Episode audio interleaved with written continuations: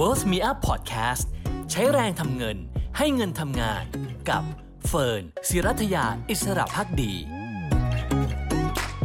สวัสดีค่ะ คุณผู้ชมคะต้อนรับเข้าสู่ลงทุนนิยมไลฟ์นะคะวันนี้พิเศษหน่อยค่ะ เนื่องจากว่าเป็นวันสุดท้ายที่สีจิ้นผิงกับวลาดิเมียเจอกันวลาดิเมียปูตินเจอกันนะคะที่รัสเซียแบบ face to face แล้วก็ถือว่าเป็นการพบปะกันครั้งแรกหลังจากเกิดการปฏิบัติการทางทหารระหว่างรัสเซียกับยูเครน ตั้งแต่ประมาณปลายเดือนกุมภาพันธ์ในปี 2022 นะคะหลายคนก็พยายามจับตานะคะว่าจะเป็นตัวเชื่อมให้กับทางด้านของฝั่งรัสเซียกับยูเครนเนี่ยนะคะสามารถารถที่จะหาทางเจรจากันได้หรือเปล่านะคะ เพราะว่าหนึ่งในเหตุผลนะคะที่สีจิ้นผิงไปเยือนรัสเซียในครั้งนี้ ก็ถูกตั้งเป้าหมายว่าจะหาทางเจรจาเพื่อสันติภาพ แต่ดูเหมือนว่าบทสรุปท้ายที่สุดเนี่ยนะคะ ก็ตีไปได้หลายมุมทีเดียว บางสื่อของทางซีกโลกตะวันตกนะคะก็ออกมารายงานด้วยซ้ำว่า หรือนี่กำลังพยายามพูดคุยกันระหว่างสองชาติ ในวันที่ถูกซีกโลกตะวันตกตัดขาด โดยเฉพาะในโอกาสนะคะที่สีจิ้นผิงอาจจะเข้าไปกลืนกลิ่นไต้หวันเนี่ยก็อาจจะต้องพึ่งพารัสเซียด้วยเช่นกันประเด็นเหล่านี้ มีเรื่องราวมากมายที่เกิดขึ้นนะคะเฟิร์นชวนท่านหนึ่งที่น่าจะเล่าเรื่องนี้ได้ดีที่สุดนะคะมาแบ่งปันกันค่ะพูดคุยพร้อมกันกับอาจารย์อาร์มตั้งนิรันดรนะคะผู้อำนวยการศูนย์จีนศึกษาสถาบันเอเชียศึกษา และรองคณบดีคณะนิติศาสตร์จุฬาลงกรณ์วิทยาลัยอาจารย์อาร์มสวัสดีค่ะ ครับ สวัสดีครับ คุณเฟิร์น สวัสดีท่านผู้ฟังทุกท่านครับ อาจารย์อาร์มประเมินยังไงบ้างคะ กับการเจอกันระหว่างสองผู้นำคอมมิวนิสต์นะคะสีจิ้นผิงกับวลาดิเมียร์ปูตินใน 3 วันที่ผ่านมานี้ ก็จริง ๆ แล้วเขาคุยกัน 3 วันนะครับ คุณเฟิร์นเขาคงคุยอะไรกันเยอะนะครับ แต่ว่าที่แถลงข่าวออกมาเนี่ยก็จริง ๆ ก็ไม่ได้มีอะไรที่แปลกใหม่นะครับคือหมายถึงไม่ได้ว่าทำให้จีนเปลี่ยนจุดยืนจากเดิมนะครับ ที่แถลงออกมาก็คือรัสเซียก็เข้าใจจีน รัสเซียก็ยอมรับจุดยืนของจีนนะครับไม่ได้มีอะไรที่แตกต่างจากก่อนก่อนหน้านะครับ แล้วก็มามาตอนแถลงนะครับก็ก็เหมือนกับว่าจุดยืนจีนก็เหมือนเดิมนะครับ จุดยืนรัสเซียก็เหมือนเดิมนะครับเพิ่มขึ้นมานะครับก็คือเรื่องของความร่วมมือด้านเศรษฐกิจที่ชัดเจนว่าสองประเทศนี้นะครับเป็นหุ้นส่วนทางยุทธศาสตร์ ที่สัมพันธ์ที่สำคัญต่อกันมากนะครับจริงๆแล้วพูดง่ายๆเนี่ยก็คือรัสเซียก็มีทรัพยากรนะครับ จีนต้องการแก๊สธรรมชาติ จีนต้องการน้ำมัน จีนก็เป็นแหล่งผลิตโรงงานของโลกนะครับ ก็สามารถที่จะขายของนะครับให้กับรัสเซียในขณะที่รัสเซียถูกตะวันตกคว่ำบาตรนะครับมีการพูดถึงว่ารัสเซียก็จะใช้เงินหยวนมากขึ้นนะครับ ดังนั้นเนี่ยหลายคนนักวิเคราะห์ตะวันตก บางคนอาจจะถึงกับมองนะครับว่าไอ้ดิวนี้เนี่ยเหมือนกับจีนได้เต็มที่เลยนะครับ ส่วนรัสเซียนี่ก็กลายเป็นกลายเป็นอะไรครับ กลายเป็นรูปเพราะว่าดูเหมือนว่าจากดิวที่เห็นเนี่ยก็คือรัสเซียจะต้องพึ่งพาทางเศรษฐกิจต่อจีนมากนะครับ อืมอืมค่ะ ซึ่งก็ถือว่าจีนดูเหมือนจะเหนือกว่าในเกมต่อรองในครั้งนี้นะคะ ส่วนหนึ่งเลยที่หลายฝ่ายดูเหมือนจะมีความหวังก่อนหน้านี้นะคะ ก็คือการพยายามหาทางเจรจาเพื่อสันติภาพ ระหว่างรัสเซียกับยูเครนนะคะ กับซีกโลตะวันตก ซึ่งจีนอาจจะเป็นตัวเชื่อมได้ อาจารย์อามองว่าในรอบนี้เองมีความเป็นไปได้มากน้อยแค่ไหนที่จะทำให้สงครามที่เกิดขึ้นมาตลอดหนึ่งปีคลี่คลายลงไปได้ค่ะ คือก่อนอื่นเนี่ยนะครับ ผมอยากจะชวนคุณเฟิร์นแล้วก็ท่านผู้ฟังลองมองจากมุมของสีจิ้นผิงนะครับสีจิ้นผิงเดินทางครั้งเนี้ยเขาไม่มีอะไรจะเสียนะครับ เพราะว่าเขาไม่ต้องเรียกว่าเขาไม่ต้องถอยจุดยืนจีนเรื่องไหนเขาก็ไปแล้วเขาก็บอกเขามีจุดยืนของจีนแบบเนี้ยก็คือเป็นกลางนะครับ ไม่ได้สนับสนุนรัสเซีย แต่ก็ไม่ได้ประนามรัสเซียเข้าใจรัสเซีย โทษอเมริกา เห็นใจยูเครน ต้องการสันติภาพ ปูตินก็บอกว่าเข้าใจคือเรื่องของเรื่องคำแถลงในส่วนยูเครนเนี่ย เป็นคำแถลงจากคำพูดของจีนเลย แล้วส่วนของรัสเซียก็มีแค่บอกว่ารัสเซียเข้าใจจุดยืนของจีนจบนะครับดังนั้นเนี่ยถ้าถ้ามองจากบูมสีจิ้นผิงก็คือเขาไม่ได้เดินทางไป แล้วก็บอกว่าเขาจะไปช่วยปูตินเขาจะส่งอาวุธให้เขาจะสนับสนุนเต็มที่ไม่ใช่เขาไม่ได้เปลี่ยนจุดยืนตรงนี้นะครับดังนั้นเนี่ยก็ก็มองในมุมนี้เนี่ยก็คือสีจิ้นผิง ไปครั้งนี้ถ่ายรูปกับปูตินเนี่ยพูดง่ายๆนะครับตะวันตกจะบอกว่าจะคว่ำบาตรจีน ตะวันตกจะไม่พอใจจีนมากขึ้น ก็คงไม่ใช่เพราะไม่พอใจเหมือนเดิมนะครับทีนี้เพียงแต่ว่าสันติภาพเนี่ยคุณคุณเฟิร์นถามถึงสันติภาพ อันนี้มันเป็นอืมอีก step หนึ่งละคือคือ step แรกก็คือสันติภาพไม่เกิด แต่ก็ก็จีนก็ไม่ได้เสียอะไรใช่ไหมครับเพราะฉะนั้นเนี่ยเข้าไปเนี่ยอันดับแรกผมก็คิดว่าเขาก็มองว่าสันติภาพเขาจะทำได้ไม่ได้เนี่ยเอออย่างน้อยเขาไม่เสียอะไร แต่ถ้าอืมเขานำไปสู่สันติภาพได้นี่ทำไมจีนจะไม่ชอบอะครับ คุณเฟิร์นนะครับคือคุณเฟิร์นเอ่อและท่านผู้ฟังเนี่ย ผมคิดว่าต้องเข้าใจนิดหนึ่งว่าจีนไม่ต้องการสงครามครั้งนี้หรอกมคือพูดง่ายๆเนี่ยคือสงครามยูเครนเนี่ยไม่ได้เป็นผลดีต่อจีนนะครับ เพราะว่าสงครามยูเครนก็ทำให้ตะวันตกกับยุโรปนะครับเอ่อสหรัฐกับยุโรปเนี่ยเรียกว่าร้อนแรงเอ่อกับจีนมากขึ้นนะครับเอ่อขณะเดียวกันเนี่ย ก็ทำให้เอ่อความผันผวนของเศรษฐกิจโลกนะครับ ราคาพลังงานนะครับเอ่อดังนั้นเนี่ยจริงๆแล้วถ้าถ้ามองจากมุมจีนเนี่ยระหว่างมีสงครามกับไม่มีสงครามเนี่ยไม่มีสงครามดีกว่าอืมนะครับ แต่ว่าจีนก็เข้าใจอะครับว่ามันไม่ง่ายที่มันจะจบสงคราม เพราะว่าตอนนี้อ่าทั้งสามฝ่ายก็คือฝ่ายตะวันตกเอ่อฝ่ายรัสเซียแล้วก็ฝ่ายยูเครน ไม่มีใครต้องการจบสงครามอะ นะครับ เพราะว่ารัสเซียก็ก็มองว่าอะเอาทำมันจะเลิกได้ยังไง ยูเครนก็มองว่าทนมาสู้ขนาดนี้อยู่ๆจะเลิกได้ยังไง ตะวันตกก็บอกว่าเอ่ออันนี้เป็นเรื่องจุดยืนนะครับ ปูตินต้องต้องแพ้ไปเท่านั้นเองนะครับเอ่อแต่ว่าเอ่อมันก็มีสิ่งที่น่าสนใจครับ คุณเฟิร์นก็คือมันผ่านปีหนึ่งแล้วอืมนะครับค่ะแล้วก็ก็หมายถึงว่าตอนเนี้ยอีกอันหนึ่งที่น่าสังเกตเนี่ยก็คือจังหวะเวลาอืม นะครับ ก็คือเขาไปเยือนตอนนี้เขาไม่ได้เอ่อเขาทำไมไม่ไปก่อนหน้านี้ ก็ก่อนหน้านี้เวลามันอาจจะยังไม่ได้นะครับเอ่อตอนนี้มันเริ่มมีความกดดันมากขึ้นกับทุกฝ่ายนะครับ จริง ๆ ตอนนี้ทุกคนก็ยังปากแข็งนะครับ คุณเฟิร์นแต่ว่าเอ่อผมคิดว่ามันมีปัจจัยเรื่องการเมืองที่ถ้าเกิดว่ามันมันยังไม่จบเนี่ยแล้วไปข้างหน้าเนี่ยมันไม่รู้ว่ามันจะมีการเปลี่ยนแปลงอะไรไหมนะครับ ยกตัวอย่างนะครับ เช่น ทางสภาคอนเกรสของสหรัฐก็จะต้องอนุมัติงบจะยังอนุมัติก็ประมาณสนับสนุนยูเครนเต็มที่เหมือนเดิมไหมปีหน้าสหรัฐจะมีการเลือกตั้งนะครับ เปลี่ยนผู้นำแล้วยังจะสนับสนุนยูเครนเหมือนเดิมไหมในยุโรปนะครับเเดี๋ยวก็จะมีการเลือกตั้งในหลายพื้นที่ผู้นำคนใหม่นะครับ ยังจะสนับสนุนยูเครนเหมือนเดิมไหมคือพอเวลาเนี่ยมันยิ่งนานเข้านะครับ มันก็ยิ่งกดดันกับทุกฝ่ายมากขึ้น ซึ่งจีนเนี่ยผมคิดว่าถ้าเขาสามารถเล่นบทบาทนี้ได้นะครับเอ่อก็คงจะเป็นสิ่งที่เป็นภาพบวกมากสำหรับเขา หลังจากที่ก่อนหน้านี้เขาเอ่อเอาซาอุดีอาระเบียกับอิหร่านมาจับมือกันได้แล้วนะครับค่ะถ้าเกิดว่าเขาสามารถที่จะบอกว่าให้ยุติเอ่อสงครามหยุดยิงกันทั้งสองฝ่ายได้ อันนี้ก็เป็นภาพบวกมหาศาลในเวทีโลกนะครับอืมแต่ว่าผมเข้าใจว่าเอ่อตัวว่ามันจะเกิดสันติภาพไหมเนี่ยอันดับแรก ครั้งเนี้ยเขาก็คงไปคุยกับปูตินน่ะว่ามันต้องมีเงื่อนไขยังไงอะไรจะยอมรับได้อะไรยอมรับไม่ได้ก็คงไปเข้าใจเอ่อจุดยืนนะครับ แล้วก็เอ่อข้อเสนอของปูตินก่อน แล้วหลังจากนั้นเนี่ยก็มีข่าวใช่ไหมครับ ว่าเดี๋ยวเขาจะไปคุยกับเซเลนสกี้ต่อนะครับอืมอันเนี้ยผมคิดว่าเราก็ต้องจับตานะครับ ว่าว่าจะมีการคุยกับเซเลนสกี้ไหมแล้วก็การคุยที่ออกมาเนี่ยเออมันจะมีอะไรเป็นในแนวทิศทางบวกมากขึ้นไหมนะครับ ค่ะ อาจารย์มองว่าทำไมจีนถึงทำได้ในเมื่ออถ้าเรามองจากคนนอกเนี่ยจริงๆซีกโลกตะวันตกก็ไม่เอาจีนนะคะ แม้ว่ารัสเซียจะเป็นพันธมิตรที่ดีกับจีน แต่ในเมื่อซีโรตะวันตกเขาก็เห็นว่าเขาเป็นพันธมิตรกัน แต่ทำไมเขายังสามารถทำหน้าที่ของคนกลางในการเริ่มต้นเจรจาแม้จะสำเร็จหรือไม่ก็ตามได้ รวมถึงหากย้อนกลับไปกรณีของอิหร่านซาอุเอง ก็ทำไมต้องเป็นจีน จีนเขามีอะไรที่พิเศษที่อาจารย์มองว่า เขาทำได้เพราะเป็นแบบนี้บ้างคะคือคือผมคิดว่ามันคล้าย ๆ กันนะครับ คืออิหร่านกับซาอุเนี่ยก็ง่าย ๆ ก็คือสหรัฐคุยกับอิหร่านไม่รู้เรื่องสหรัฐไม่คุยกับอิหร่าน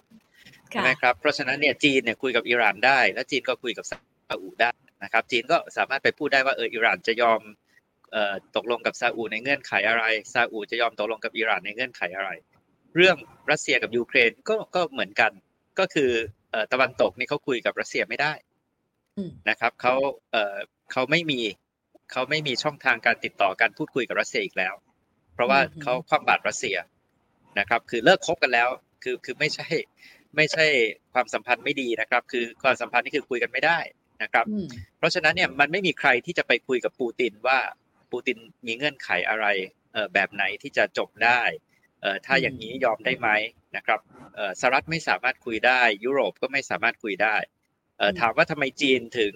ถึงแสดงบทบาทนี้ได้ก็ก็จีนเป็นคนเดียวที่ยังคุยกับเอ่อรัสเซียได้นะครับ แล้วจีนก็เอ่อคุยกับยูเครนได้นะครับ เพราะว่าจริง ๆ แล้วเนี่ยคุณเฟิร์นครับเอ่อก่อนหน้านะครับเอ่อสงครามยูเครนเนี่ยจีนกับยูเครนเนี่ยมีความสัมพันธ์ที่ดีต่อกันมากนะครับ โดยเฉพาะในเรื่องของเศรษฐกิจเออจริง ๆ ต้องบอกว่ายูเครนนี่เป็นหัวประตูเลยของเออเส้นทางสายไหมใหม่ของจีนนะครับเบลแอนด์โรด นะครับ เพราะฉะนั้นเนี่ยเออก็ไม่ใช่ว่าเขาไม่มีความสัมพันธ์ที่ใกล้ชิดกับยูเครนนะครับแน่นอนว่าว่าพอเกิดสงครามปุ๊บเนี่ยด้วยความที่อาจจะดูเหมือนกับว่าเขาไม่ได้ประนามรัสเซียนะครับภาพของจีนต่อยูเครนก็เป็นลบแน่นอน แต่ว่าหมายถึงว่าเขามีพื้นฐานความสัมพันธ์ที่ทำให้เขาก็คุยได้ทั้งสองฝ่ายนะครับเอ่อคือถ้าเรามองทั่วไปแล้วเนี่ยเราก็เห็นว่าเออคนที่จะคุยกับดินได้ ตอนนี้ก็คือมีจีน นะครับเพราะฉะนั้นเนี่ยถ้าถ้าบอกว่าเป็นคนที่สามารถที่จะอาจจะหาทางออกนะครับจริงๆเนี่ยก็จริงๆตั้งแต่เริ่มต้นสงครามเนี่ยคนก็พูดถึงจีนนะครับเปิดแต่ว่าอย่างที่ผมบอกอะจังหวะเวลานี่มีผลนะเพราะว่าตอนที่เริ่มต้นสงครามนี่ยิ่งไม่มีใครต้องการจะจบไงแต่ตอนนี้มาถึงจุดที่หนึ่งปีแล้วอะนะครับแล้วก็มันจะมีเอ่อมันจะมีความไม่แน่นอนต่อไปนะ เนี่ยนะครับก็อาจจะอาจจะมีแรงจูงใจให้แต่ละฝ่ายเนี่ยต้องหาทางลงนะครับ อืม บางสื่อนะคะ ต้องบอกว่าสื่อตะวันตกนะคะ ก็ตีความไปอีกแบบค่ะอาจารย์บอกว่าไม่ใช่ว่าจะไปหาทางเจรจาหรอก แต่กำลังพยายามหาทางช่วยเหลือรัสเซียโดยไม่ให้ถูกคว่ำบาตรจีนเขาจะต้องทำแบบนั้นหรือเปล่า แล้วก็เขาจะได้คุ้มเสียหรอคะถ้าเขาตัดสินใจแบบนั้น คือจริง ๆ แล้วเนี่ยอันดับแรกเนี่ยสันติภาพเนี่ยนะครับหรือจะหยุดยิงหรือจะอะไรเนี่ยนะครับ มันมันเกิดขึ้นได้ที่รัสเซียกับยูเครน นะครับ ก็คือก็คือสองสองคนเนี้ยต้องตกลงกันให้ได้นะครับ แน่นอนว่าว่าตะวันตกเนี่ยเขาบอกเขาไม่เอาด้วยอะกับแผนสันติภาพจีนตอนนี้ตอนนี้จีนบอกว่าจีนมีแผนสันติภาพแล้วตอนนี้คนหนึ่งที่บอกว่ารับฟังก็คือรัสเซียรัสเซียพูดแล้วว่าจะรับฟังแผนสันติภาพนะครับ เดี๋ยวก็ไปฟังต่อยูเครนจะรับฟังไหมแต่ตะวันตกเขาบอกเขาไม่ฟังด้วยนะครับ ตะวันตกเขาบอกว่าเขามีสามเหตุผลเนี่ยที่เขาไม่ฟังนะครับ อันที่หนึ่งก็คืออันนี้เป็นเรื่องจุดยืนน่ะไม่มีอะไรต้องคุยอะนะครับปูตินทำผิดปูตินต้องเลิกนะครับ ไม่ไม่มีไม่มีประนีประนอม เพราะว่าแผนสันติภาพของจีนเนี่ยคือแผนที่ถอยกันคนละก้าวทั้งสามฝ่ายนะครับ ตะวันตกเขาบอกเขาไม่ไม่ปูตินถอยคนเดียวนะครับข้อที่สองนะครับก็คือตะวันตกเนี่ยตั้งคำถามว่าจีนเนี่ยต้องการที่จะ ให้หยุดยิงชั่วคราว เพื่อให้รัสเซียเนี่ยได้กลับไปจัดทัพใหม่ กลับไปเตรียมพร้อมใหม่ แล้วก็กลับมาบุกใหม่หรือเปล่า มีอะไรการันตีว่ารัสเซียจะไม่บุกอีกนะครับอ่าแล้วก็อันที่สามเนี่ยก็คือตะวันตกก็มองว่าเอ่อถ้าเกิดว่ายอมนะครับเอ่อคนเอ่อคนไม่ดีใช่ไหมก็คือก็คือว่ามันเป็นเรื่องที่ทำให้เขาได้ใจใช่ไหมครับ อันนี้ก็ก็เป็นเรื่องเหมือนประวัติศาสตร์ตะวันตกครับว่าสมัยก่อน นายกเนวิลแชมเบอร์ลินนะครับไปยอมนาซีเยอรมันนะครับ ยอมฮิตเลอร์ฮิตเลอร์ก็ได้ใจใหญ่เลยนะครับ จนต้องเป็นนายกเซอร์ซิลที่ต่อสู้เต็มที่นะครับ ยืนหยัดนะครับ ไม่ประนีประนอมเลยกับคนพาลนะครับ อย่างนี้ถึงจะเป็นวิธีที่ดีนะครับอะอันนี้ก็ก็เลยเป็นภาพที่เกิดขึ้นตอนนี้ว่าทำไมไม่มีใครยอมรับแผนสันติภาพของจีนนะครับเอ่อทีนี้เอ่อไอ้เรื่องคว่ำบาตรเนี่ยเอ่อ จีนก็คงไม่ไปสามารถที่จะไปโน้มน้าวจูงใจให้ใครเลิกคว่ำบาตรได้นะครับแผนสันติภาพของจีนมีอยู่นะครับ ว่าตะวันตกต้องเลิกคว่ำบาตรรัสเซียเอ่อคำแถลงที่ออกมาก็มีอีกนะครับ ว่าต่อต้านการคว่ำบาตรนะครับแต่ว่าหมายถึงพูดไปก็ก็พูดไปอะครับตะวันตกเขาไม่เลิกอยู่แล้วไอ้การคว่ำบาตรรัสเซียเนี่ยนะครับดังนั้นเนี่ยอันนี้ก็ก็จีนพูดนะครับก็ไม่ได้ช่วยอะไรใครนะครับแต่ว่า อาจจะเป็นคำถามคุณเฟิร์นเมื่อกี้ด้วยว่า เอ๊ะแล้วจีนเนี่ยจะจะโดนโดนไปด้วยไหมนะครับโดนห่างเลขไหมเพราะว่าเอ๊ะถ้าเกิดว่าจีนสนิทกับกับรัสเซียมากขึ้นเนี่ยตะวันตกเขาก็ขู่เช้าขู่เย็นนะว่าเขาจะคว่ำบาตรจีนไปด้วยนะ ถ้าจีนส่งอาวุธให้รัสเซีย ถ้าเกิดว่าจีนสนับสนุนรัสเซียในเรื่องการทหารนะครับ แต่ว่าที่ผ่านมาก็ยังไม่เกิดขึ้นครับก็คือไม่ได้มีหลักฐาน ที่ชัดเจนเป็นจริงเป็นจังนะครับ ว่าจีนได้สนับสนุนรัสเซียด้านการทหาร หรือส่งอาวุธให้รัสเซีย แล้วตะวันตกเองก็ไม่ได้ดำเนินการคว่ำบาตรจีนนะครับค่ะ ทีนี้เราเห็นตะวันตกที่ดูเหมือนก็จะยังไม่ได้เอาด้วยที่อาจารย์เอาเล่าให้ฟังนะคะ เกี่ยวกับกรณีแผนสันติภาพของจีนเนี่ย แต่ถ้าจีนทำสำเร็จหมายถึงว่าถ้านะคะไม่รู้เป็นไปได้มากน้อยแค่ไหนด้วย รัสเซียโอเคยูเครนโอเค มันจะปูทางไปสู่สันติภาพได้หรือเปล่า หรือยูเครนยังไงก็ต้องฟังตะวันตก เพราะว่าเขาก็อยากเข้าเป็นส่วนหนึ่งของนาโตแล้วก็เขาก็ได้รับการสนับสนุนทางทหารจากทั้งยุโรปแล้วก็อเมริกาเนี่ยค่ะอาจารย์ ก็อยู่ที่ยูเครนใช่ไหมครับว่ายูเครนคิดยังไงนะครับยูเครนก็ต้องชั่งน้ำหนักกูดเฟิร์นว่าเชื่อใจตะวันตกมากน้อยแค่ไหนตะวันตกวันนี้สนับสนุนเราพรุ่งนี้จะยังสนับสนุนเราอยู่ไหม นะครับตะวันตกรัฐบาลไบเดนบอกเต็มที่รัฐบาลริพับลิกันเขาเต็มที่ด้วยไหมนะครับคือพวกเนี้ยใช่ไหมมันก็อยู่ที่ปัจจัยเหล่านี้ถ้าวันนี้ยังมั่นใจอยู่ก็อาจจะยืนหยัดสงครามได้ แต่ว่าคุณก็ต้องคิดนะว่าคุณมั่นใจได้นานแค่ไหนนะครับดังนั้นเนี่ยผมผมคิดว่าอันนี้ก็เป็นเป็นสิ่งที่อยู่ที่ยูเครนที่จะต้องพิจารณาใช่ไหมครับว่าเรื่องเนี้ย เพราะอย่างที่ผมบอกอะแน่นอนอะตะวันตกก็มีส่วนเกี่ยวข้องแต่จริงๆเนี่ยมันก็อยู่ที่รัสเซียกับยูเครนเลยนะครับว่าว่าเขาสามารถที่จะหาทางลงร่วมกันได้ไหมนะครับ ซึ่งก็อย่างที่บอกนะครับว่ามันมันไม่ง่ายง่ายทั้งนั้นนะครับ เพราะว่าในมุมของรัสเซียก็คือยอมได้ยังไงใช่ไหมครับ ในมุมของยูเครนก็คือเอ้ยจะไปยอมได้ยังไงทนมาถึงขนาดนี้แล้วนะครับทั้งสองฝ่ายก็ก็ไม่ง่ายทั้งคู่นะครับ ทีนี้แม้กระทั่งการถอยการถอยพร้อมกันเนี่ยก็คือถ้าดูข้อเสนอของจีนเนี่ยก็คือเหมือนกับจีนจะบอกว่าให้รัสเซียคืนดินแดนที่ยึดมาให้กับปูตินให้ให้ให้กับยูเครนโทษทีนะครับ แล้วก็บอกว่าให้ยูเครนเนี่ยรับรองใช่ไหมว่าจะไม่เข้าเนโตแม้กระทั่งเนี่ยถอยคนละก้าวอย่างเงี้ยก็อาจจะยังยังยากเลยนะครับ อืมอืมค่ะ ทีนี้สิ่งหนึ่งที่เห็นนะคะ แม้จีนจะยืนยันในเรื่องของความต้องการสันติภาพ แล้วก็ไม่ได้สนับสนุนทางทหาร แต่มิติของการสนับสนุนการค้ากับรัสเซียโดยตรงนะคะเราเห็นการค้าขายระหว่างการเพิ่มขึ้น การใช้เงินหยวนในการเทรดระหว่างรัสเซียยูเครนก็สูงขึ้นด้วย แล้วก็มีโอกาสเพิ่มขึ้นในอนาคตด้วย แบบนี้เองจะทำให้บทบาทจีนในเวทีการค้าโลก จะโดนแรงกระเพื่อมเพิ่มขึ้นหรือเปล่าคะอาจารย์ เอ่อก็คงไม่ได้โดนแรงกระเพื่อมเพิ่มขึ้นนะก็คงเหมือนเดิมนะครับคุณเฟิร์นคืออย่างที่ผมบอกมันไม่ได้มีอะไรที่เปลี่ยนจากเดิมอะนะครับ ก็ทุกคนก็รู้อยู่แล้วว่าเขาสนิทกันนะครับ แล้วเขาสนิทกันเนี่ยก็คุณก็เป็นคนบีบให้เขาสนิทกันเองนะครับ ก็คือคุณคว่ำบาตรรัสเซีย รัสเซียก็ไม่มีทางเลือกไงก็เหลือจีน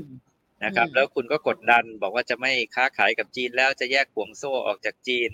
นะครับจีนก็ก็ต้องสนิทกับรัสเซีย นะครับ คือคือจริง ๆ เนี่ยก็มีนักวิเคราะห์ตั้งข้อสังเกตตั้งนานแล้วว่าสองประเทศเนี่ยแต่เดิมเขาไม่ได้สนิทกันนะครับ คือคือไม่ใช่ว่ารัสเซียกับจีนนี่เป็นเพื่อนรักกันมาแต่ชาติปางไหนนะครับ สมัยก่อนบาดหมางกันมากนะสหภาพโซเวียตกับจีนเนี่ยจีนเนี่ยสนิทกันนะครับ เมื่อเมื่อตอนเริ่มต้นความสัมพันธ์กับสหรัฐ แต่ว่าตอนนี้มันตรงกันข้ามไงก็คือสถานการณ์มันบีบให้สองคนนี้เขาต้อง สนิทกันนะครับทีนี้เขาเขาแล้วเขาจะสนิทกันไม่สนิทกันเนี่ยนะครับคุณเฟิร์นมันก็ไม่ได้ไม่ได้เปลี่ยนข้อเท็จจริงพื้นฐานว่าสหรัฐมองจีนเป็นภัยคุกคามนะครับไม่ได้เปลี่ยนข้อเท็จจริงพื้นฐานว่าว่ายุโรปก็มองจีนด้วยความไม่ไว้วางใจมากขึ้นนะครับดังนั้นเนี่ยก็คือพูดง่ายๆจากมุมมองของสีจิ้นผิงก็คือเขาจะไปไม่ไปรัสเซียเนี่ย มันก็ไม่ได้เปลี่ยนแปลงอะไรอะนะครับเขาไปใช่ไหมครับ มันก็เหมือนเดิมก็ก็คุณก็มองเขาคุณก็บอกว่าเขาจับมือกับปูติน แต่ขณะเดียวกันเนี่ยคุณก็ไม่สามารถนะที่จะคว่ำบาตรเขาร้อยเปอร์เซ็นได้เพราะเขาก็ไม่ได้ทำอะไรที่ล้ำเส้นแดงเขาไม่ได้ไปจับมือกับปูติน แล้วบอกฉันจะส่งอาวุธให้ใช่ไหมครับเขาไม่ได้ไปจับมือกับปูติน แล้วบอกว่า เอ้ย ฉันจะร่วมรบกับคุณ ก็ไม่ได้ทำอย่างนั้นนะครับเขาก็ไปจับมือกับปูติน บอกว่าเขาต้องการสันติภาพปูตินก็บอกโอ้ปูตินเข้าใจนะครับ ก็อยู่กันอย่างนี้นะครับแต่อันนี้ก็เลยเป็นภาพที่ที่เป็นภาพปัจจุบันอย่างเงี้ยนะครับคุณเฟิร์นก็คือก็คือไม่ได้มีอะไรที่แตกต่างจากเดิมมากนะครับ ค่ะ ซึ่งศัตรูของศัตรูคือมิตรนะคะที่อาจารย์อาร์มบอกว่าจริงๆเขาไม่ได้สนิทกันนะคะแต่พอโดนบีบทั้งคู่ก็เลยจับมือกัน แล้วก็ที่น่าสนใจก็คือไม่มีอะไรดีขึ้นในสถานการณ์จีกับซิโลตะวันตกในทางตรงกันข้ามก็คือไม่ได้แย่ลงด้วยเหมือนกันนะคะ อาจารย์คะอีกประเด็นหนึ่งที่น่าสนใจพอดีฟันอ่าน CNBC นะคะก็มีในฝั่งของนักวิชาการจากยุโรปเนี่ยเขาก็มองอีกมุมหนึ่งเลยเขาบอกว่าจริง ๆ แล้วการที่สีจิ้นผิงไปหารัสเซีย ปูตินถึงรัสเซียในครั้งนี้เนี่ยอาจจะเป็นการปูทางในด้านของการควบรวมไต้หวันให้เป็นจีนเดียวด้วยซ้ำคือ ตอนนี้เขาสนับสนุนรัสเซียในเชิงของเศรษฐกิจในวันที่เขาอาจจะต้องขอแรงสนับสนุน ก็อาจจะต้องมาพึ่งพารัสเซีย ประเด็นนี้เป็นไปได้มากน้อยแค่ไหนคะอาจารย์ คือเดี๋ยวเราแยกทีละประเด็นนะครับเราเราแยกประเด็นแรกเนี่ยเราพูดเรื่องว่าจีนกับรัสเซียเนี่ยเชื่อมโยงกันทางเศรษฐกิจเนี่ย มันหมายถึงอะไรนะครับอือหือเอ่อมันก็หมายถึงว่าเอ่อเขาอยู่กันได้นะครับ ถึงแม้ว่าตะวันตกไม่คบเขาเอ่อเพราะว่าอย่างที่ผมเรียนเมื่อกี้ใช่ไหมว่าเศรษฐกิจของสองประเทศเนี้ยมัน complementary ก็คือว่ามันมันเสริมซึ่งกันและกันก็คือจีนเนี่ยมีสิ่งที่รัสเซียไม่มี แล้วก็รัสเซียเนี่ยก็มีสิ่งที่จีนไม่มี จีนเนี่ยพลังงานไม่พอคนพันสี่ร้อยล้านคน รัสเซียให้พลังงานจีนได้ ใช่ไหมครับเอ่อรัสเซียบอกว่าไม่มีข้าวของเลย เพราะว่าตะวันตกคว่ำบาตรจีนให้ข้าวของให้เงินรัสเซียได้นะครัอืบมคือสองคนเนี่ยเขาเกื้อหนุนซึ่งกันและกัน เพราะฉะนั้นเนี่ยในสถานการณ์ที่บอกว่าทั้งคู่เนี่ยถูกตะวันตกโดดเดี่ยวเนี่ยเอ่อทั้งคู่ก็อาจจะเจ็บตัวเศรษฐกิจไม่ดี ไม่ได้ร่ำรวยรุ่งเรืองเหมือนเดิม แต่เขาไม่อดตายอืมนะครับ ก็คือพูดง่ายๆเนี่ยใช่ไหมครับเอ่อตอนเนี้ยรัสเซียถูกตะวันตกคว่ำบาตรเอ่อ แน่นอนคนพูดว่าเศรษฐกิจรัสเซียแย่ใช่ไหมครับ เศรษฐกิจรัสเซียไม่ได้รุ่งโรจน์แล้ว แต่ว่าเขาไม่อดตายคุณเฟิร์นอืมใช่ไหมอืมเขาไม่ได้ทนกันไม่ได้ ไม่ใช่ว่าโอ้โหเอ่อที่มอสโกอยู่กันไม่ได้แล้ว เพราะว่าเอ่อรัสเซียเนี่ยก็มีทรัพยากรแล้วก็จีนก็ยังช่วยเรื่องเศรษฐกิจนะครับอือหือเอ่อดังนั้นเนี่ยโอเค ถ้าในมองในมุมมองเนี้ยก็คือเอ่อสิ่งหนึ่งที่เกิดขึ้นจากการเชื่อมโยงเอ่อระหว่างรัสเซียกับจีนนะครับเอ่อ ที่บางคนบอกว่าเป็นยูเรเซียเนี่ยนะครับเป็นการอืมเชื่อมโยงเอ่อพื้นที่ที่ใหญ่ที่สุดในโลกอย่างรัสเซียนะครับเข้ากับเอ่อจีนซึ่งมีประชากรมากที่สุดในโลกนะครับแล้วก็อยู่ในศูนย์กลางของเอเชีย อันเนี้ยมันเป็นการสร้างขั้วอำนาจใหม่ ซึ่งอืมเขาอาจจะไม่ได้รุ่งโรจน์รุ่งเรืองฟู่ฟ้า แต่ว่าเขาไม่ตาย คุณอ่าบีบเขาไม่ได้ใช่ไหมครับคุณคุณเขาไม่กลัวว่าสมมติวันหนึ่งเขาต้องทำสงครามกับตะวันตก เขาเขาอยู่ได้เอางี้แล้วกันอืมนะครับค่ะอะอันนี้คือประเด็นแรกนะครับ แต่ประเด็นที่สองก็คือว่าเอ้ยไต้หวันเนี่ยมันมันจะเกิดขึ้นไหมเนี่ยคือสงครามอืมยูเครนเนี่ยทำให้โอกาสเกิดเอ่อเรื่องไต้หวันเนี่ยมันมันมากขึ้นหรือน้อยลงใช่ไหมครับบางคนบอกว่าโอ้โหถ้าปูตินบุกยูเครนได้สีจิ้นผิงเอาอย่างจะบุกไต้หวันด้วยนะครับอืมอ่าสถานการณ์คล้ายกันเลยนะครับเอ่อคือจริง ๆ เนี่ย ผมคิดตรงกันข้ามนะครับ คือผมคิดว่าถ้าคุณเฟิร์นพูดกับคนจีนเนี่ยนะครับพอเขาเห็นสงครามยูเครนแล้วเนี่ยเขาบอกว่าโอ้โหสงครามที่มันไม่หมูเลยนะมันไม่ มันไม่ได้ว่านั่งอยู่บนโซฟาแล้วก็คิดฝันไปเองนะครับ ว่าสามวันยึดเคียฟได้นะครับ คือรัสเซียใหญ่โตยูเครนเล็กนิดเดียวนะครับโอ้ซึ่งสมัยก่อนทุกคนคิดแบบนี้นี่ใช่ไหมทุกคนคิดว่าโอ้สงครามนี่สามวันจบยึดเคียบได้แล้วนะครับเอ่อหน่วยข่าวกรองสหรัฐยังคิดอย่างนี้เลยคุณเฟิร์น ใช่ไหมอืมสมัยก่อนคนก็คิดโอ้โหจีนนี่ใหญ่โตมโหฬารใช่ไหมครับไต้หวันเล็กนิดเดียวโอ้ยจีนบุกไต้หวันจะเหลืออะไรนะครับ แต่จริง ๆ แล้วเนี่ยคุณเฟิร์นก็ทราบนะว่าสมรภูมิไต้หวันนี่ไม่ง่ายไม่ไม่ไม่ง่าย ๆ อย่างนั้นนะครับ เพราะว่าไต้หวันเป็นเกาะขนาดใหญ่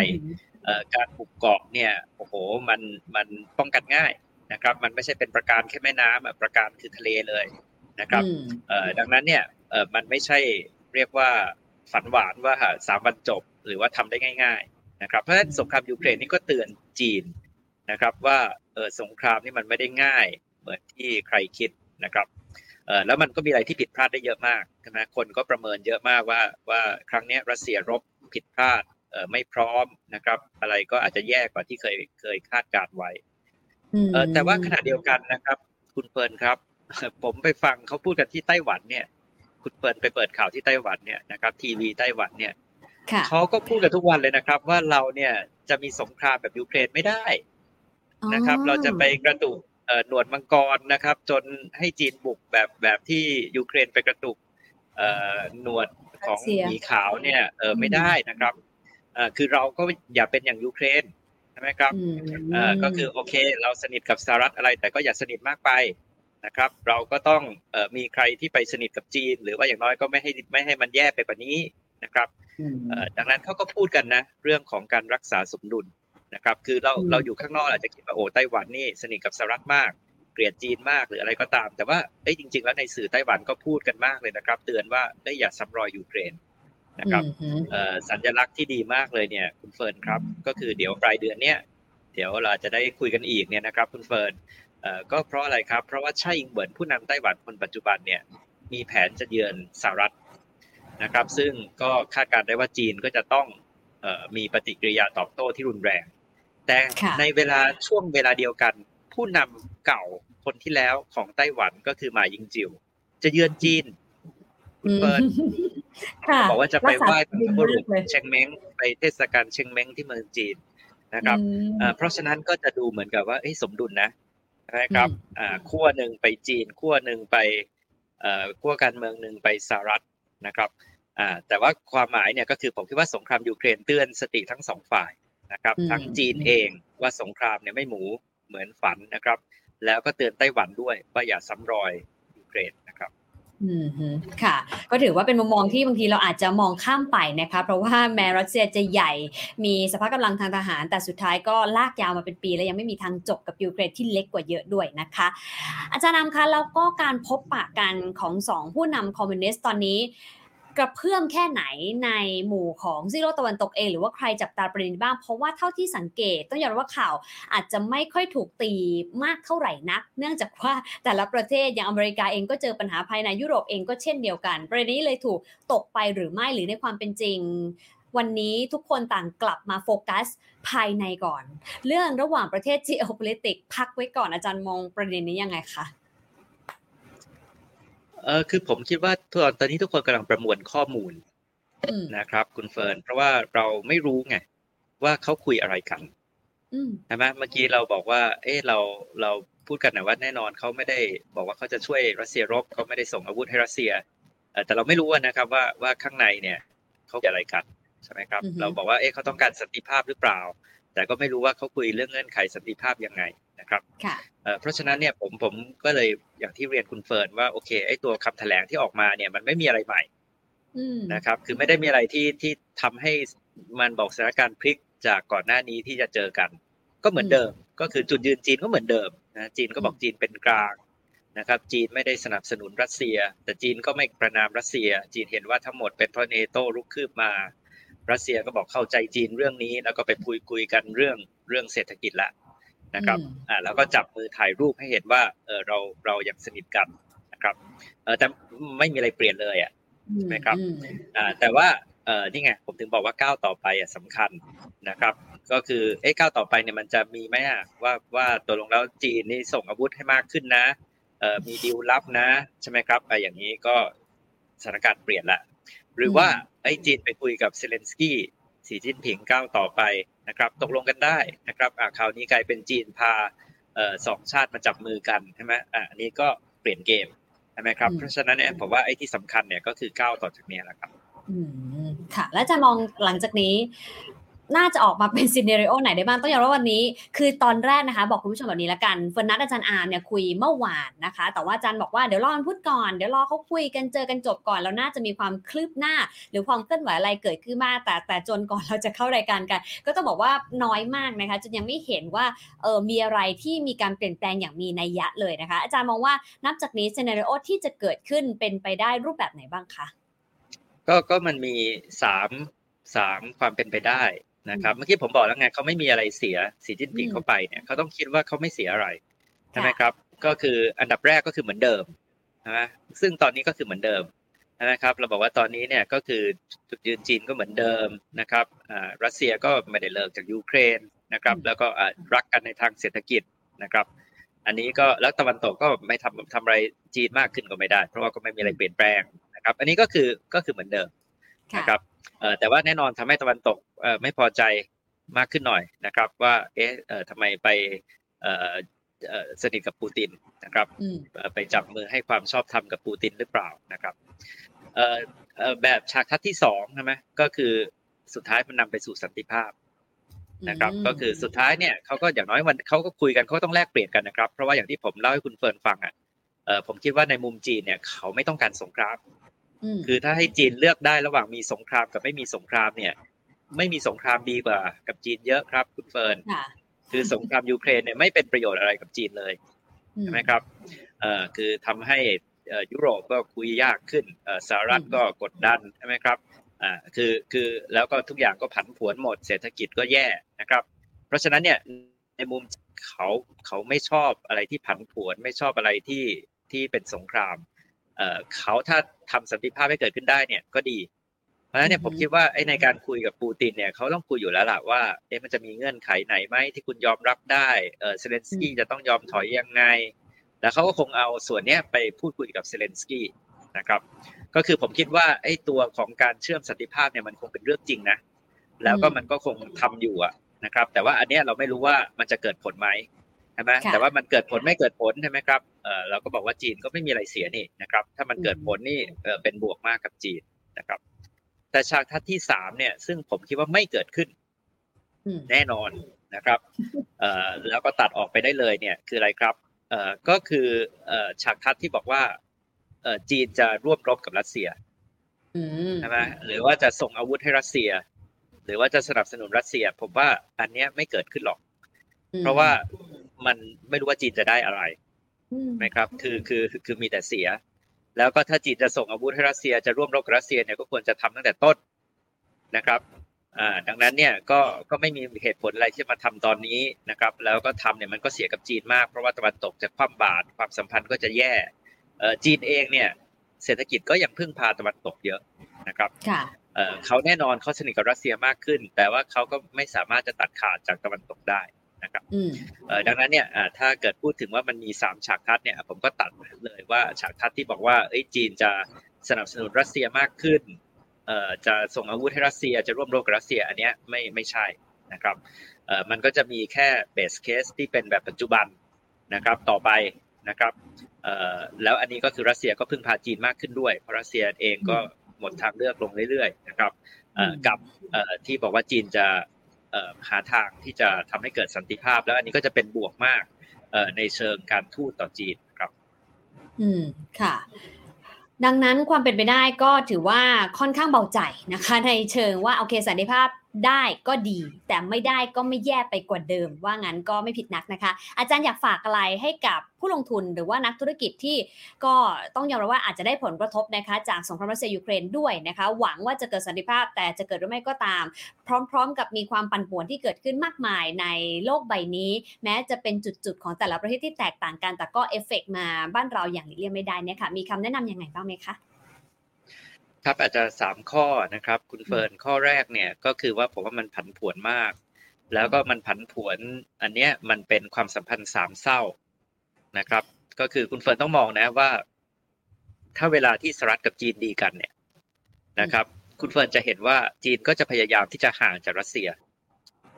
นะครับเอ่อก่อนหน้านี้ใช่ไหมครับ ขออภัยนะครับ ก่อนหน้านี้นะครับ ตอนที่ไบเดนเจอกับสีจิ้นผิง แล้วก็ดู ค่ะ อาจารย์นามคะพอดีสัญญาณน่าจะติดขัดเล็กน้อยนะคะ เดี๋ยว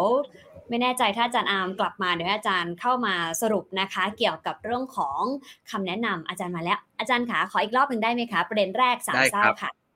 สามเศร้าก็คือว่าบอกว่าเมื่อกี้เวลาที่จีนดีกับสหรัฐจีนก็ห่างหน่อยจากรัสเซียนะครับเวลาที่จีนเริ่มไม่พอใจสหรัฐ นะครับ เช่นจีนบอกว่าสหรัฐยิงบอลลูนจีนสหรัฐทำเกินเหตุนะครับ เราก็ดูเหมือนกับว่า จีนก็จะไปใกล้กับรัสเซียกระตุกต่อมพญาอินทรีนะครับดังนั้นเนี่ยมันก็จะจะเป็นความสัมพันธ์แบบนี้นะครับผมคิดว่ามันก็จะผันผวนอีกนานนะครับอันที่สองนะครับคุณเฟิร์นก็คือเราเริ่มเห็นว่ามันเกิดโลกนี่มันแบ่งเป็นฝักเป็นฝ่ายแล้วเป็นบล็อกแล้ว เราไม่อยากเห็นมันนะทุกคนก็บอกไม่อยากเห็นมัน แต่ว่ามันเป็นข้อเท็จจริงจริงๆนะครับ เพราะว่าคุณเฟิร์นครับขณะที่ต้องไฮไลท์หน่อยนะครับ ว่าขณะที่สีจิ้นผิงเยือนรัสเซียเนี่ย นายกญี่ปุ่นไปเยือนอินเดียนะครับ นายกญี่ปุ่นไปต่อที่ยูเครนนะครับ เพราะฉะนั้นเนี่ยเราบอกว่า เอ้ยเราเริ่มเห็นนะครับ การการแบ่งขั้วแบ่งฝ่ายนะครับ มากขึ้นในโลกแล้วก็อันที่สาม นะครับเอ่อก็คือก็คือผมคิดว่าเรื่องของยูเครนเนี่ยเอ่อก็ยังยังเบาใจไม่ได้ว่าจะจบง่ายนะครับเอ่อแล้วเวลาที่เราบอกว่าเบาใจไม่ได้เนี่ยก็คือก็คืออทุกคนก็อาจจะบอกว่าเออมันไม่จบก็อย่างที่เมื่อกี้เราคุยกันมันก็เหมือนเดิมไงนะมันก็ไม่มีอะไรแย่กว่าเดิม แต่ว่าไอ้เหมือนเดิมเนี่ยมันก็ไม่ไหวนะครับคุณเฟิร์นเพราะว่าเหมือนเดิมเนี่ยมันมีความเสี่ยงเสมอที่มันจะยกระดับเป็นสงครามนิวเคลียร์ เพราะว่าผู้ต่อสู้ผู้หนึ่งเนี่ย มีเป็นมหาอำนาจนิวเคลียร์นะครับเพราะฉะนั้นเนี่ยมันมีความเสี่ยงอยู่เสมอเลย ในการแถลงของจีนกับรัสเซียเนี่ยเขาแถลงว่าเขาจะไม่ทำอาวุธสงครามนิวเคลียร์เด็ดขาดนะครับ แต่ว่าในการแถลงข่าวที่ยืนแถลงกันเนี่ย คุณเฟิร์นครับปูตินเขาพูดบอกบอกว่าอังกฤษเนี่ยจะส่งนิวเคลียร์ให้กับยูเครน ถ้าอังกฤษส่งให้กับนิวยูเครนเนี่ยก็ไม่แน่นะว่าเขาจะทำอะไรด้วยหรือเปล่านะครับ ก็ก็ขู่อีกอะนะครับดังนั้นมันมีความเสี่ยงตรงนี้อยู่ที่เราก็ไม่อยากจะเห็นนะครับแต่ผมผมคิดว่าความหมายเนี่ยถ้าสำหรับนักลงทุนเนี่ยก็คือตอนนี้ภูมิรัฐศาสตร์ผันผวนนี่เป็นเป็น new normal เรียบร้อยนะครับ แล้วเดี๋ยวเราจะเห็นข่าวตื่นเต้นเนี่ยไปเรื่อยๆครับ คุณเฟิร์นครับ เรื่องของยูเครน แล้วก็เรื่องไต้หวัน เรื่องไต้หวันเนี่ยเดี๋ยวเดี๋ยวปลายเดือนเนี้ยนะครับก็จะร้อนแรงจากการเยือนของชายิงเหวินที่สหรัฐแล้วก็การเยือนของมายิงจิวที่จีนนะครับก็คงมีเรื่องสนุกให้ติดตามตลอดนะครับ เอ๊อาจารย์ปัญหาเป็นความรู้นิดหนึ่งที่ผ่านมาสงครามแต่ละครั้งมันจบ จากอะไรอะคะเพราะว่าโอเคเราอาจจะไม่ทันยุคนั้นนะคะ ซึ่งเราก็ไม่อยากให้มันลากยาวหรือว่ารุนแรงเป็นแบบนั้น แต่ว่าในแต่ละรอบที่ผ่านมาอาจารย์พอมีข้อมูลไหมคะว่า มันสามารถจบแล้วก็เจรจาหรือสันติภาพกันได้จากเหตุการณ์อะไรที่เป็นทริกเกอร์พอยต์คล้ายๆกันไหมคะคือมันก็จบได้หลากหลายรูปแบบนะครับ จบว่าข้างหนึ่งชนะไปเลย อีกข้างก็แพ้ก็เลิกใช่ไหมครับ จบว่าใครเอาใครไม่ลง เอ่อก็ก็ถึงจุดหนึ่งทั้งสองฝ่ายก็จะเลิกกันไปเองอันนี้ก็อาจจะบอกว่าเกาหลีใต้เกาหลีเหนือใช่ไหมครับ อย่างเงี้ยนะครับ ว่าว่าถึงจุดหนึ่งเนี่ยเขาก็บอกโอเค ก็แบ่งขีดเส้นแบ่งแล้วก็อยู่กันไปนะครับเอ่อก็คือมันก็จะจบอย่างนี้ใช่ไหมทีนี้ตอนนี้เนี่ยมันยังมันยังไม่เลิกไงนะครับอ่าเพราะว่าเอ่อตะวันตกเขาบอกเขาเต็มที่เขาสนับสนุนเต็มที่ แต่ว่าเขาก็เอารัสเซียไม่ลงเหมือนกันน่ะ นะครับแต่ว่าในมุมของสหรัฐในมุมของสหรัฐก็คือมันก็ทำให้รัสเซียอ่อนแอลงเรื่อยๆไหมครับแต่ว่าคำถามอะก็คือว่ามันจะมีปัจจัยที่จะเปลี่ยนไงครับ คุณเปิดครับ เช่นกระแสการการเมืองภายในของสหรัฐภายในของยุโรปเวลามันผ่านไปผู้นำคนใหม่ เขาจะคิดเหมือนเดิมไหมนะครับในเรื่องยูเครนนะครับพวกนี้ผมว่ามันจะเป็นปัจจัยที่กดดันให้สุดท้ายเนี่ยสงครามมันจะจบ อืมค่ะ ได้ค่ะ วันนี้ขอบคุณอาจารย์อามมากนะคะ ที่มาอัปเดตกันแล้วก็เชื่อว่าคุณผู้ชมน่าจะพอเห็นทิศทางที่อาจจะยังไม่ชัดเจนแต่เราเริ่มเห็นฉากทัดที่มากขึ้นนะคะว่ามีทางเป็นไปได้แบบไหนบ้างนะคะอาจารย์อามรักษาสุขภาพด้วยนะคะมีโอกาสเดี๋ยวเรามาคุยกันใหม่นะคะ ขอบคุณมากค่ะ สวัสดีค่ะ ครับขอบพระคุณครับ สวัสดีครับ อาจารย์อาร์มตั้งนิรันดรนนะคะ ก็มาอัปเดตให้เราได้เห็นนะคะ ว่าการเยือนรัสเซียของจีนตลอด 3 วันที่ผ่านมาคุยกันจริง ๆ แล้วหลายเรื่องมากนะคะ แม้ว่าข้อมูลจะยังออกมาไม่หมดนะคะ แต่ว่าอาจารย์อาร์มก็ฉายให้เราเห็นว่ามีอะไรเกิดขึ้นแล้วบ้าง อย่างแรกเลยนะคะ ไม่ได้มีอะไรที่แปลกใหม่จุดจุดยืนเดิมของจีนนะคะ ที่บอกว่ายังสนับสนุนสันติภาพ แต่ก็ไม่ได้มีการกล่าวโทษรัสเซียอย่างตรงไปตรงมาเนี่ยนะคะ ก็ถือว่ายังเป็นจุดเดิมอยู่ จุดเดิม จุดยืนเดิมอยู่นะคะนอกเหนือจากนี้สิ่งที่สีจิ้นผิงทำในการเดินทางเยือนรัสเซียในครั้งนี้ก็ถือว่าไม่มีอะไรจะเสียค่ะ ถ้าได้สันติภาพที่เกิดขึ้นระหว่างการเจรจาให้กับฝั่งรัสเซียที่ก็ยอมรับสำหรับแผนสันติภาพแล้ว และถ้าไปคุยกับทางยูเครนแล้วได้สำเร็จนะคะสีจิ้นผิงก็จะถูกมองในภาพบวกจากนานาประเทศที่มีต่อจีนมากขึ้น เช่นเดียวกับที่เคยเกิดขึ้นระหว่างการเป็นตัวกลาง ในกรณีซาอุดิอาระเบียกับอิหร่านนั่นเองนะคะ ซึ่งก็มีแต่จีนนี่แหละที่ทำได้เพราะว่าซีกโลกตะวันตกไม่สามารถคุยกับคู่กรณีได้ เช่นเดียวกับนายยุคซาอุดิอาระเบียกับอิหร่านนั่นเองนะคะ เรื่องนี้ก็คล้ายกันสำหรับรัสเซียกับยูเครนค่ะที่น่าสนใจก็คือการจับมือกันระหว่างจีนกับรัสเซียครั้งนี้ก็สะท้อนนะคะว่า แม้โลกตะวันตกจะไม่เอาเขา แต่เขาสามารถอยู่ร่วมกันได้ยูเรเซียนะคะก็คือในฝั่งของประเทศที่มีขนาดพื้นที่ใหญ่ที่สุดอย่างรัสเซีย พร้อมกับประเทศที่มีประชากรมากที่สุดอย่างจีนก็สามารถที่จะ แชร์ทรัพยากรที่มีต่างกันได้ รัสเซียมีพลังงานจีนมีสิ่งของนะคะที่สามารถเซิร์ฟเข้าไปให้กับรัสเซียได้ แล้วก็ยังประคองในการใช้ชีวิตอยู่ได้ แม้ว่าจะลากยาวแค่ไหนก็ตามนะคะ ส่วนประเด็นที่มีประเด็นของฝั่งตะวันตกที่คิดว่า การเข้าไปพูดคุยกับรัสเซียในครั้งนี้อาจจะเป็นการปูทางสู่การบุกไต้หวันนั้น อาจารย์อาร์มบอกมองต่างเลยค่ะ เพราะว่าครั้งนี้ก็สะท้อนให้เห็นนะคะว่าแม้จะใหญ่อย่างางรัสเซีย แม้จะมีกำลังทหารมากกว่า แต่แม้ว่าจะพยายามเอาชนะประเทศที่เล็กๆ แล้วก็ไม่ได้มีกำลังทหารที่แข็งแกร่งอย่างยูเครน ก็ไม่ได้ง่ายนัก แล้วก็ใช้เวลายาวนานมาถึง 1 ปี ก็ยังไม่เห็นปลายทางว่าจะจบอย่างไร ดังนั้นเองนะคะ ถ้าเข้าไปฟังเสียงนะคะของทั้งคนจีนเอง ทั้งคนไต้หวันเองก็บอกเหมือนกันค่ะ แม้ว่าจะไม่ได้ชอบกันตรงๆ แต่ก็ไม่อยากให้เกิดสงครามขึ้น เพราะว่าบทเรียนของยูเครนก็สะท้อนให้เห็นใน 1 ปีที่ผ่านมาด้วยเช่นเดียวกัน สิ่งที่ต้องจับตาต่อคือปลายเดือนนี้นะคะที่อาจจะมีแรงกระเพื่อมหนึ่งที่น่าสนใจคือไช่อิงเวิร์ดนะคะซึ่งเป็นผู้นำไต้หวันคนปัจจุบันจะไปเยือนสหรัฐ ส่วนผู้นำคนก่อนจะไปเยือนจีนนะคะ ซึ่งก็ถือว่าเป็นการพยายามสร้างสมดุลที่เกิดขึ้นระหว่างสหรัฐ ไต้หวันแล้วก็จีนนั่นเองค่ะ ส่วนสิ่งที่เราต้องเห็นนะคะสำหรับ scenario ที่อาจารย์อาร์มเล่าให้ฟังเนี่ยจริงๆ อาจารย์บอกว่ามี3 scenario นะที่เป็นไปได้ แต่อันนึงที่ตัดไปได้เลยก็คือ การที่จีนจะไปร่วมรบหรือว่าสนับสนุนทางทหารกับรัสเซียนี้ไม่น่าเกิดขึ้น ส่วน2 scenario ที่เราต้องรอดูว่าจะเป็นอย่างไรอย่างแรกคือเหมือนเดิมค่ะ ก็คือจีนยังคงจุดยืนเดิม รัสเซียยูเครนยังคงสู้รบกันต่อไปลากยาว แล้วก็ไม่รู้จะจบเมื่อไหร่ แต่ถามว่าวางใจได้หรือเปล่าไม่ได้นะคะเพราะว่า